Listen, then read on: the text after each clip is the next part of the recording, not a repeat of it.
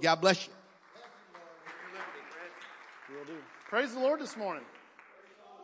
What an opportunity it is to come together and to worship an Almighty God. What a thing it is to know the King of Kings, the Lord of Lords. Um, we were having a conversation this morning. You can be seated. I was, probably will blab for a moment. Um, we uh, were having a conversation this morning and talking about people turning down horrendous sums of money. Like, I forget the number, it was $800 million or something. Tiger Woods turned down. And, and I was contemplating that. I, I don't know any of those people in my life. I don't have anybody that's offering me $800 million to do anything, probably because they've seen me play golf. And um, that was a real quick yeah there, Pastor.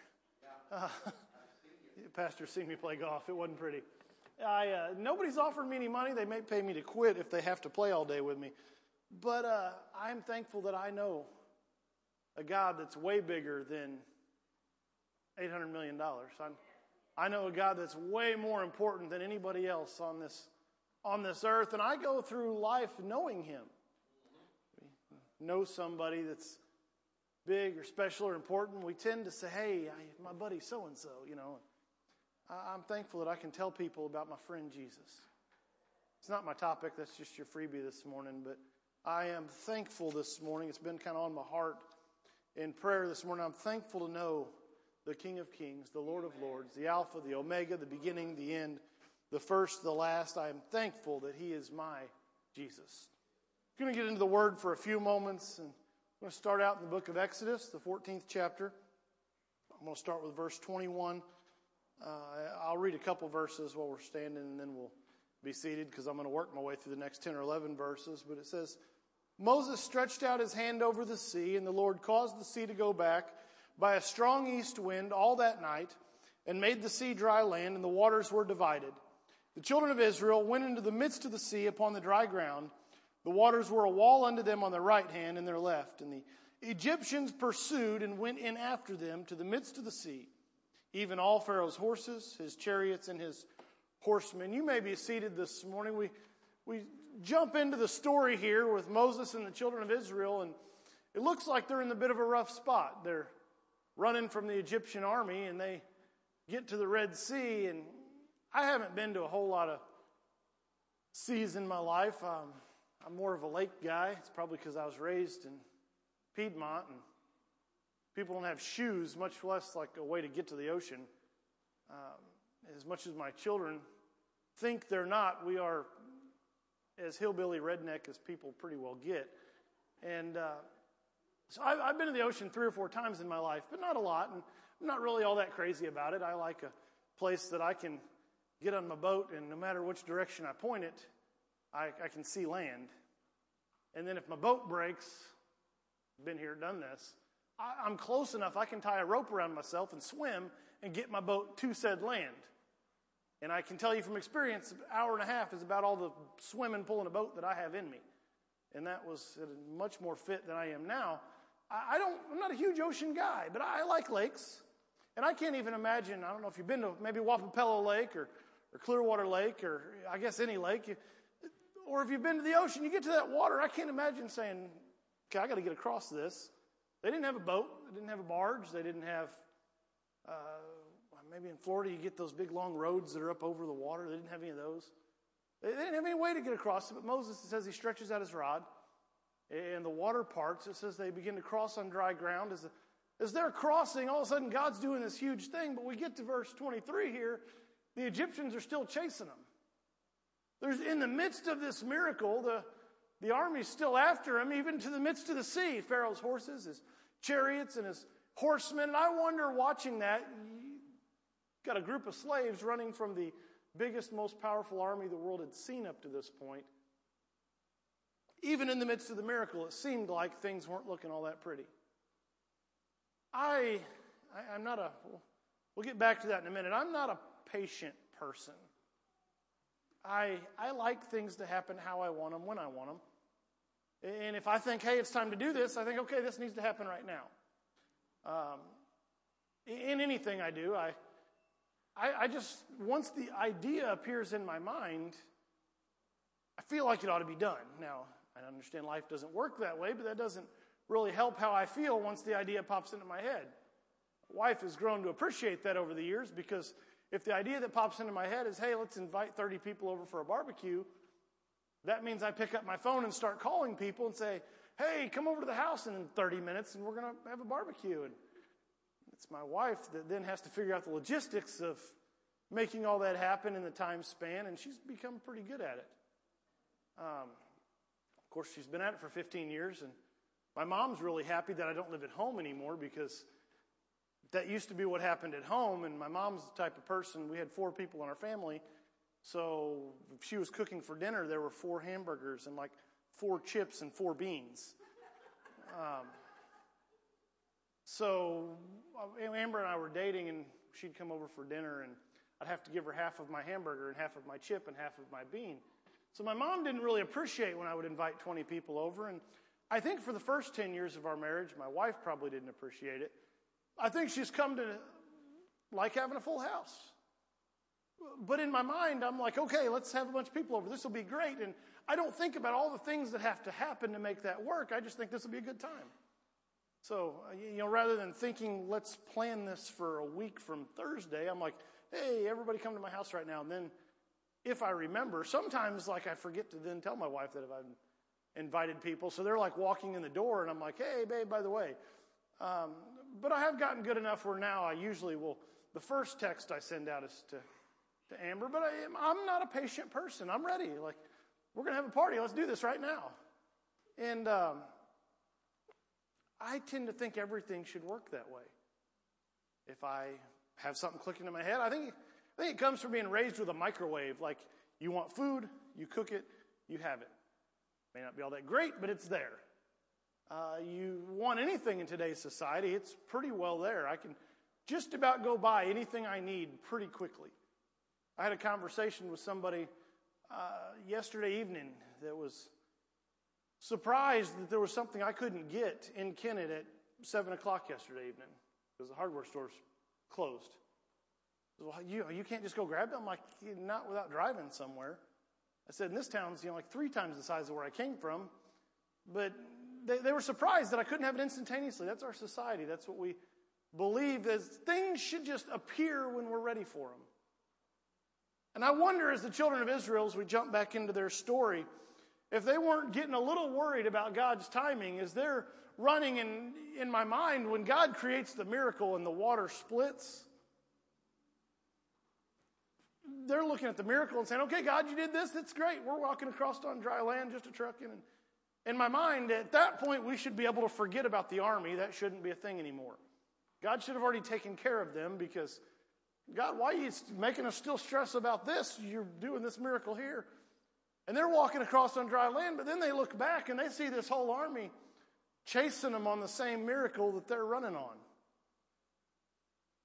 They don't understand. They don't know the timing. And we're going to read on, or at least paraphrase on. It says, It came to pass in the morning watch, the Lord looked into the host of the Egyptians. He sees them all coming. It says, He troubled the host. He took off their chariot wheels.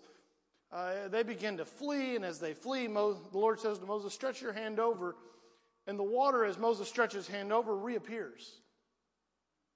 And gone are the Egyptians, gone are the chariots, gone are the horses, gone is the greatest army the world had ever seen, taken out by God. In the eyes of those watching, it was one man holding his arm out over the water.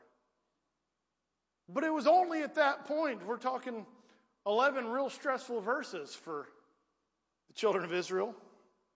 But we get to verse 31, or verse 30, let's say. It says, The Lord saved Israel that day out of the hand of the Egyptians. Israel saw the Egyptians dead upon the seashore. They saw the great work which the Lord did upon the Egyptians, and the people feared the Lord and believed the Lord and his servant Moses. It's really easy for me today to go read that and say, see, it all worked out just fine. God knew what he was doing. God was saving you, and he was in the same stroke taking out the Egyptians, and he was in the midst of all that, making sure that all the people believed and respected and knew who he was and what he was capable of. And all this happened with the parting and the putting back of the water. Real easy for me to read that, but put yourself for a moment in the steps of the Egyptians or of the Israelites, excuse me. Put yourself for a moment in the place in the time where you're running and you're worried you're getting ready to get murdered because you just stole the silverware from that guy. And you took it, and in the midst of you stealing the silverware, his oldest kid died. And he's had plagues for last couple months, and his life's been pretty horrible. And he knows it's all your fault, and he's coming to take it out on you. And he's got a chariot, and you're walking. He's got a horse pulling him, and a sword and a spear. You're walking, killing all, or carrying all his silverware and candlesticks you done got from his house. Trying to get it all, get through there, and he's saying, "Come on, let me kill you with a horse pulling him." Not a real pretty place to be. But in the midst of that, they're watching and they're seeing all this going on. And I, I, can imagine some Israelites saying, God, what you doing here? God, what's going on here? I thought you were, I saw the water part, God, and I thought you had saved us. And now I'm turning around, and in the midst of what I thought was a miracle, you just made a way for them to catch up to us. They couldn't see the whole picture. They couldn't understand that we serve as the screen behind me says an on time God. Unfortunately, when I look back over my life, I've got a whole bunch of instances where my timing and God's timing weren't always the same. I look at things in my life and I'm like, okay, God, I, I'm getting better as I get older and saying, okay, God, it's your will, your way, you have, and I'll just be. And I, but I can remember I was flipping through a notebook. Um, the other day, one of my old sermon notebooks, and I found where I had, had written some thoughts, um, I don't know, 15, yeah, 12 years ago or so, in the front of that notebook. And I, I was reading through that, and I, it's kind of comical to go read where I planned out how my life was going to go, because it didn't go that way. I knew exactly I, mean, I, was 100% sure exactly of what God was going to do and how He was going to do it. And the order things were going to happen, and none of those things came to be. Nothing worked out the way I thought it would. My God, He works differently than, than I do. I'm not a, a deep critical thinker. I, I like to take whatever problem's in front of me and I'm going to face it head on. And when it's solved, we'll look at the one in front of us. And I, I'm like a checkers player, and God's playing chess. And I'm not even a good checkers player. I'm just, I just want to jump the one little guy. And God's like 47 moves ahead in a chess game. His timing is looking at how all this is going to play out and all this is going to work out. And I, I don't see that timing in my walk with God in my life and my looking down the road. All I see is tomorrow. And I'm like, God, you're going to do this, this, this, this, this. It's all going to work out this way. And then when one thing doesn't go how I expected, then I'm like, oh, God, what's going on? What are you doing here? Nothing's working out. God's up there saying, Well, if you had paid attention, or if you would just let me be me, you would know that I have this happening so that this can happen, so that this can happen. He says, Israelites, if you just knew that I also needed to take out the army and I also needed to make you all trust me, you would understand why the water was parted and dry.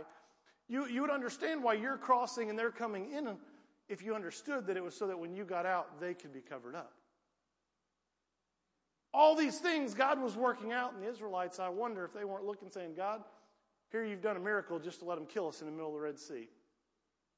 That way the water come back, cover up the evidence. God's timing is not always our timing, but He works in His way, and it is always a better way than what I have planned out. You see, I also look back over my plans that I thought I had, and I, I realized that God's plans were a lot better than what I had planned. The way God works things out works out a whole lot bigger and a whole lot better than the way I had them planned out to start with. Go on to the book of Acts. We're going to move forward a, a few years. Uh, the third chapter. I'm going to read verse, start at verse 1, and I'm going to kind of paraphrase, read through verse 10 or so. Uh, it says, Peter and John went to the temple, being the, to the hour of prayer, being the ninth hour. There's a lame man there, uh, been lame from his mother's womb. His whole life he'd been lame and laid there at the, at the gate called Beautiful. He's asking alms of those that enter the temple. As a lame man, he couldn't go inside, but he could sit out front and say, alms, alms, somebody. That was how he made it through life. That was people giving him as he asked for, for donations. That was his sustenance. He couldn't go work a job. He couldn't walk, but he's sitting there. He's been there his whole life. He sees Peter and John about to go into the temple and he says, alms, alms. He's asking them for something and says he gave heed unto them expecting to receive something of them. He, he's expecting them to throw, take a couple coins out of their pocket and throw in his cup. That's what he, what he thought was going to happen. Peter answers, says, Silver and gold have I none. I wonder if he like talked really fast or in my mind anyway. And I like to play these things out in my head. I can see Peter there. Silver and gold have I none. And then like a dramatic pause. Wait till the guy just about like puts his head down like, ah, never mind. Maybe he didn't. I don't know. It's just my mind playing it out. Probably didn't. I feel like Peter probably wasn't like playing a sick joke on the on the lame guy at the at the gate. But uh, silver and gold have, and I don't have any money. I don't have what you're asking for. But such as I have, give I thee in the name of Jesus Christ of Nazareth. Rise up and walk. It says he took him by the right hand. He lifted him up. His Immediately his feet and his ankle bones received strength, and leaping up, stood and walked, entered with them into the temple, walking and leaping and praising God. It says all the people saw it, and they knew it was the guy that sat out there by the gate. They were filled with wonder and amazement at that which happened unto him. This is a, a wonderful story, but I wonder if the guy ever thought, hey, Peter, John, how many times did I watch you walk past me how many times have I asked you for a quarter and maybe you threw one at me or kind of avoided my gaze and walked on in?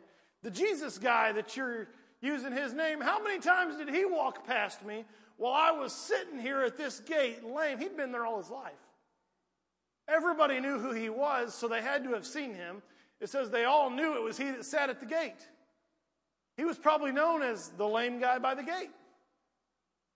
And so we, we look at it and we realize we understand that Jesus has time and time again, Peter, John, the rest of the disciples have time and time again walked in. It says they went in because it was the hour of prayer. That makes it sound like that was their customary thing to do. So, okay, it's the ninth hour. We got to go pray. Hey, on my way, I'm going to throw some quarters in this guy's cup. I'm going to go on in. That was the way of going about things, probably for most. I wonder if it's not worded that he got, he took heed of them because he expected to receive something that makes it feel a little bit like, and I'm taking a little liberty here, but maybe they, he had expected to receive something because they had thrown something in his cup before. And I wonder if there's not a moment that he's looking back and saying, hey, you couldn't have done this like three years ago? You've been walking past with Jesus for the past three years, four years. You couldn't have healed my legs three years ago, Jesus. Imagine all the things I've missed out on. Three years worth of walking. And we wonder sometimes if we only were to pause the story there, if that 10 verse snapshot is all we look at, we wonder why couldn't he have been healed three years ago? Why couldn't the first time I, Jesus was in the temple when he was 12? That man had been there all his life. I wonder if when Jesus was 12, maybe, you know, you're, you're talking 18, 21 years ago, Jesus probably walked past the man. And as he asked Mary and Joseph, alms, alms, alms. Why? Jesus, you, you've been who you were since you were 12. Why, why couldn't my legs have been healed 21 years ago? But we jump to chapter 4 in the fourth verse. And we begin to understand the timing and why it works out that way. Howbeit, many of them which heard the word believed, and the number of the men was about 5,000. So you got 5,000 men, probably most of those married, some kids in there with that. You, are adding, Pastor, imagine that we tomorrow have, let's say, a 12, 14,000 soul revival. That, that's our whole town. It says the number of the men, so I'm assuming that with that there's wives, there's children. So in that number, that's probably about the amount of people we have in Kennett suddenly just showing up. Hey, revival. Because of one man's healing as he's walking into the gate. Now, it's real easy for me to look and say, man, he had to sit there all those years. But when I realized that he sat there those years so that all these people could be filled with the gift of the Holy Ghost, all these people could be met in this huge revival, I can understand God's timing. His timing is the right timing, and it worked out. But in the guy's mind, for all those years, he's just saying, I wish I could walk. We don't always understand why things work out the way we do. I don't always understand why God does the things He does. I don't always understand why some people receive a healing and some don't. I, I struggled when my grandmother passed, uh, if I'm being honest, for a little while. And I, still don't have the reason I've come to know that God knows, but my grandmother died of cancer, but it was her fourth bout. And she had been miraculously healed the first three times. Like, stage four, you don't have any time left, and then, oh, it's all gone, you're fine. Three times. I, I don't understand why the fourth time. You can't tell me God can't do it. I watched it happen. If I were to look back a hundred years from now or look back from heaven, I can probably, probably will be able to see, okay, God, you kept her here the first three times because she still had to do this, this, and this for you. Probably I could understand that, God, these souls only made it because of what you did. But I can tell you that when my grandmother passed, I struggled because I'm saying, God, why in the world? Why in the world didn't you heal again? You could do it. You did it three times. Why not the fourth? I still don't have the answer as to why, but I, I have come to understand that God does things and work things out. And, and life just happens. I don't, I don't want to say that God does everything that happens. I don't think God caused her to get the cancer. I just think that three times He healed her. I'm not going to say that everything happens, that life just happens sometimes. That's part of it. But sometimes God saves us from it, and sometimes we go through it. This guy that sat at the gate had to sit there for a lot of years of his life before a healing Life happened to him. God healed. And that healing was miraculous and wonderful, but the timing of it was God reaching to a certain point to touch a certain amount of people. And then we get to the second chapter of Acts. Because then when the day of Pentecost was fully come, they were all with one accord in one place. Suddenly there came a rushing mighty wind uh, or sounded from heaven as of a rushing mighty wind. It filled all the house where they were sitting. It says, There appeared unto them cloven tongues like as a fire, and it set upon each of them. In verse 4, it says, They were all filled with the Holy Ghost and begun to speak with other tongues as the Spirit gave them utterance. They'd been sitting there for a few days in that upper room. Those weeks that we have between Easter and Pentecost. Some 49 days or so, if my math off top of my head's correct. They've been sitting there for a little while. Since they were all in one accord in one place. They'd been there waiting.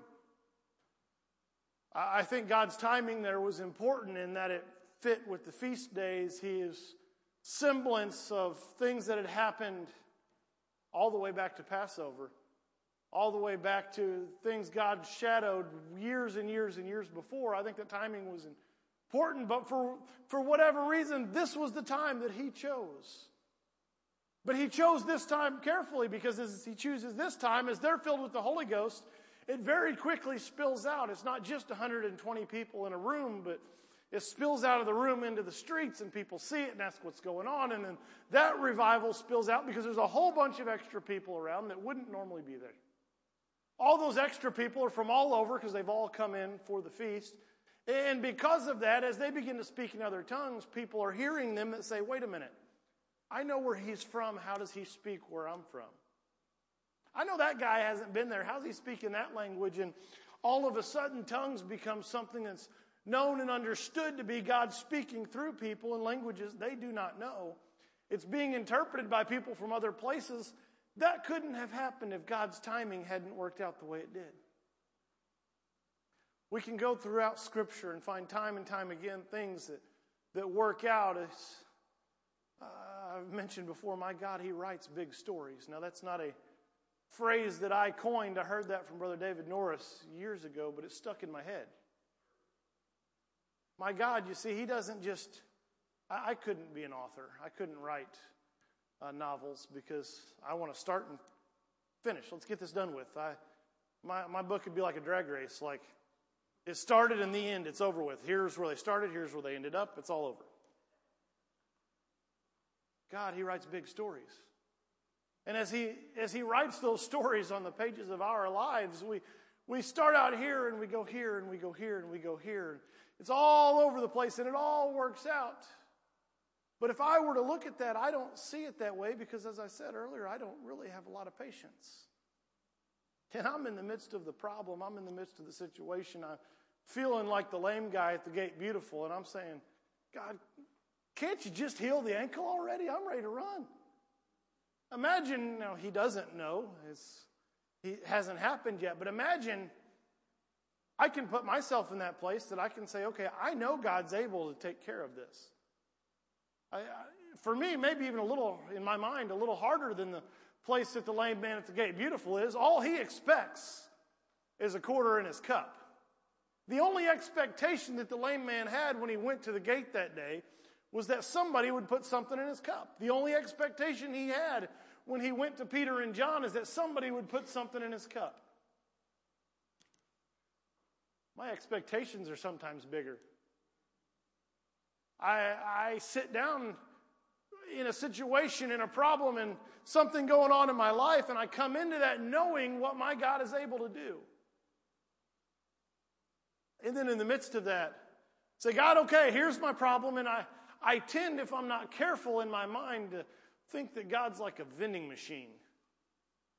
And I'm going to walk in and I'm going to give him a little praise and give him a little worship, and then, okay, God, here's my list. I need this, I need this, I need this, I need this. If you could do that right now, it'd be real handy, God. And then, okay, it's done. I know he can do it. He's got it. And it's good for me to be able to give God some things, but I have to understand that once I've given it to him, it is his. And once it's his, how and when he takes care of it is not mine. Because that's where the struggle is for me. That's where the disconnect is for me. It's, okay, God, here are my problems, is not how I, if I'm careful, tend to give them. If I'm not careful, it's God, here are my problems and here are the solutions. And when I start giving them that way and I start trying to tie God's hands, one of two things happens. One, God gives me what I asked for, thereby limiting his solution to exactly what I asked for. If that had happened to the lame man at the gate, his solution would have been a couple quarters in his cup. He would have spent the rest of his life, if he only got what he asked for, he would have spent the rest of his life sitting at the gate asking again. If I tie God's hands, sometimes He'll give me exactly what I asked for and limit it to that. The other thing that happens is I get upset and I don't understand what's going on and I start getting frustrated and God's just sitting back saying, hey, just hold your horses. Have a little patience because what I'm giving you is a whole lot bigger than what you asked for. What I'm giving you is a whole lot more than what you're wanting. And I'm sitting there, God, come on, God, it's, we're almost out of service and the miraculous hadn't happened yet. I'm sitting there, God, I tell you what, my back's a little sore. If you could just touch it. And I, I'm just scenario playing here. My back's actually pretty good today, but you know, I come in and God, if you could just, if you could take a little pain away today, God, I'm sore. And I, I walk out of the service and my back's still sore. I'm saying, God, I'm still a little sore. And God's saying, well, if you have a little patience, I was going to heal you for good, but instead, let me take a little pain away. I don't know that that's a, an exact scenario, but uh, I'm looking at the situation saying, God, I, I tell you what, I got this bill, I got this bill, I got this bill. If I had $853, God, I'd be good. Where's that at, God? I'm stressing. I, I got to pay these bills on, on Monday, God. It's Sunday afternoon. The money hadn't showed up yet. What's going on here, Lord? I know you can take care of me. And he's saying, if you'd have a little patience, I'd put 20 grand in your bank account. I'm like, but God, I need $853. We, we go through life and we look at things and we expect things, but our expectation is that which is of this earth. And our God is a God that is timely, but it is not always in our time. And He is perfect, but it is not always the perfect as we imagined it, because He is not limited to our imagination. I uh, start winding down there. I think that sometimes in our life it is it's really easy for us to look at everything through a, a carnal viewpoint.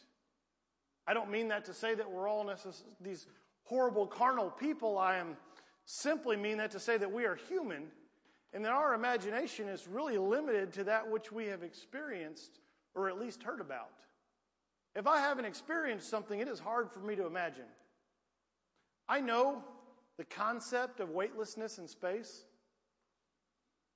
but I don't understand anything without gravity because it's been there all my life.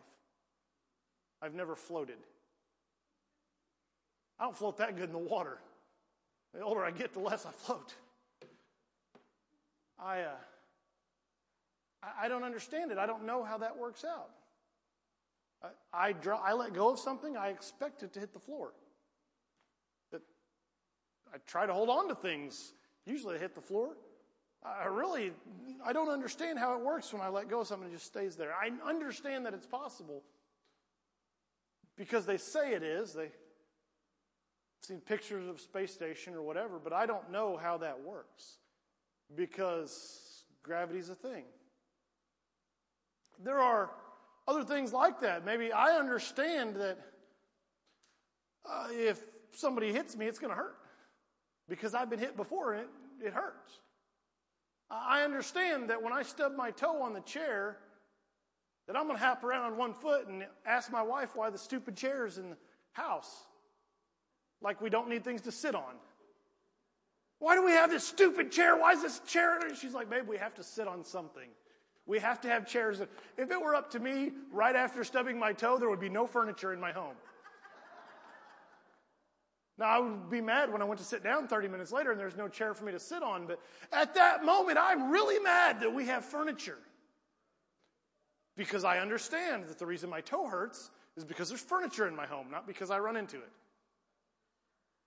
I know how that works. And so my imagination is limited to my experience. I cannot imagine a world in which I can walk through a home full of furniture on a daily basis and never stub my toe because that's always happened.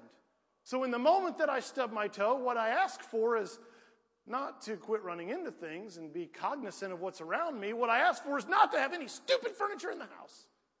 I'm ready to just burn the house down and live in the woods. Tired of running my toe into stuff.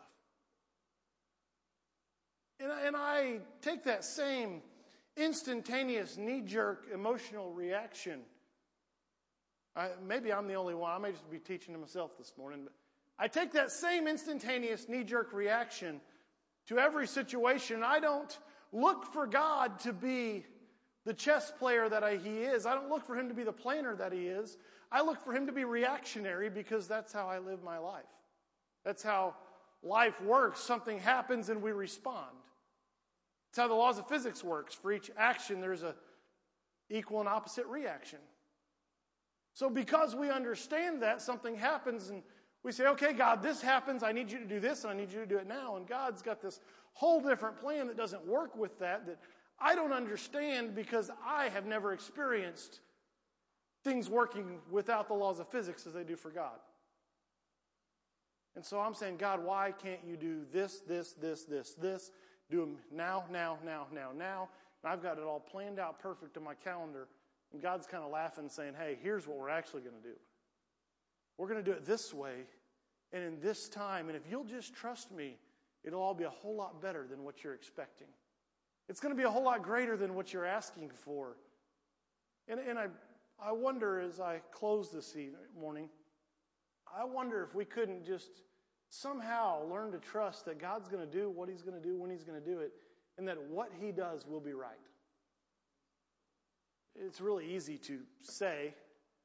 If you're like me, it's a lot harder sometimes to live. But I do have to know that He's got it all in His hands. And that's in His control, and that His timing will be the right timing. And when God doesn't do things when I think He ought to, I don't need to get upset I simply need to say, God, I must have missed how that was supposed to go, but I can trust that what you have is better because you are better. I can trust what you have is greater because you are greater. I can trust that what you have is bigger because you are bigger. This week, this we go forward is we're all going to run into life. Life's going to happen. Let's simply trust this week that God's got it.